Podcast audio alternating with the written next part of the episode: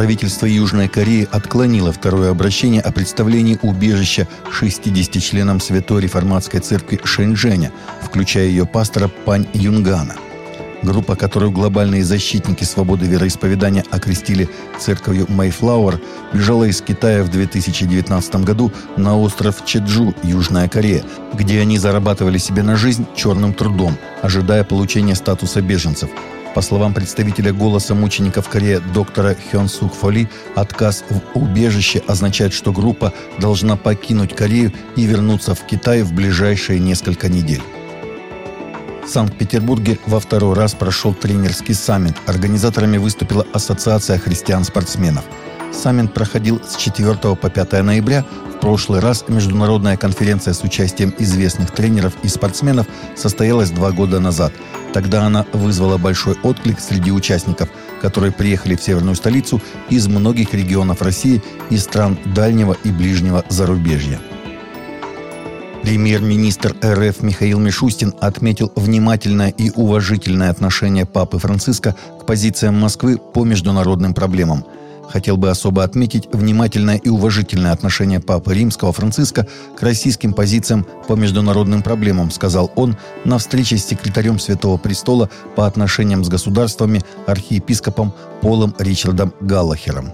Сообщается, что стороны провели многочисленные консультации – Правительство РФ одобрило подписание соглашения с Ватиканом о взаимном признании дипломов о высшем образовании, квалификации и ученых степеней, соответствующее распоряжение опубликовано во вторник на интернет-портале правовой информации – в распоряжении указано, что документ направлен на упрощение взаимного признания высшего образования и квалификаций ученых степеней, полученных в России и в рамках системы высшего образования в ведении Святого Престола, а также ученых степеней, присужденных в установленном законодательством сторон порядке и на предоставление их обладателям доступа к продолжению образования и осуществлению профессиональной деятельности в соответствии с законодательством каждой из сторон.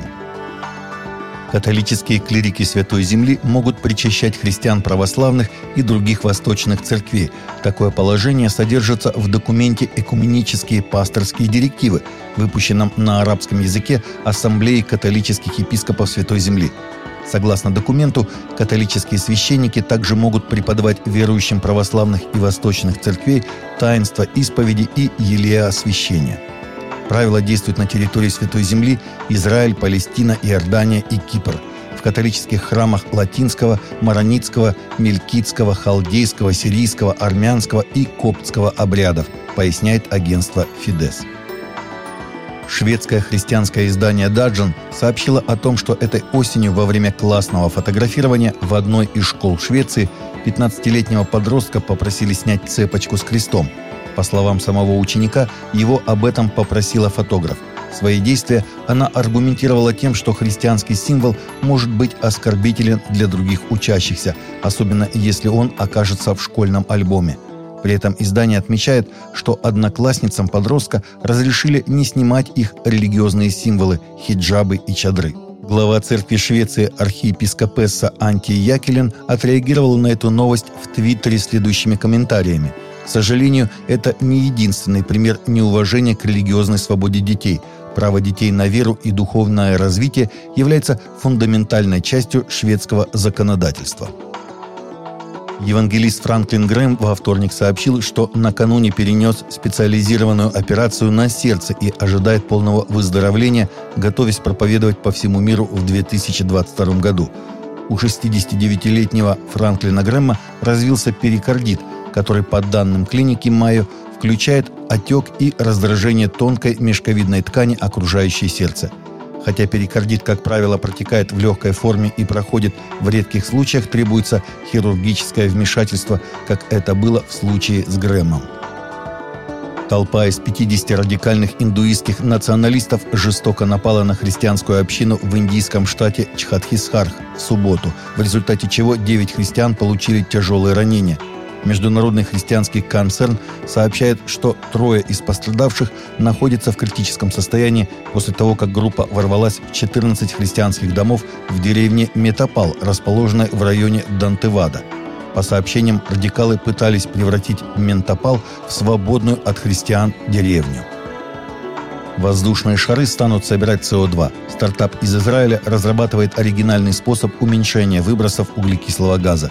Его намерены собирать на больших высотах, там, где он почти затвердел. Углерод замерзает при минус 80 градусах. Это происходит примерно в 15 километрах от поверхности Земли. К воздушным шарам крепят специальный ящик, в него будут собирать СО2. Потом газ хотят доставлять на Землю для переработки и дальнейшего использования в промышленности компания осуществила испытания своей системы в небольших масштабах. В предстоящие пару лет она увеличит свои шары. Планируется, что каждый из них сможет улавливать до тонны углерода. Таковы наши новости на сегодня. Новости взяты из открытых источников. Всегда молитесь о полученной информации.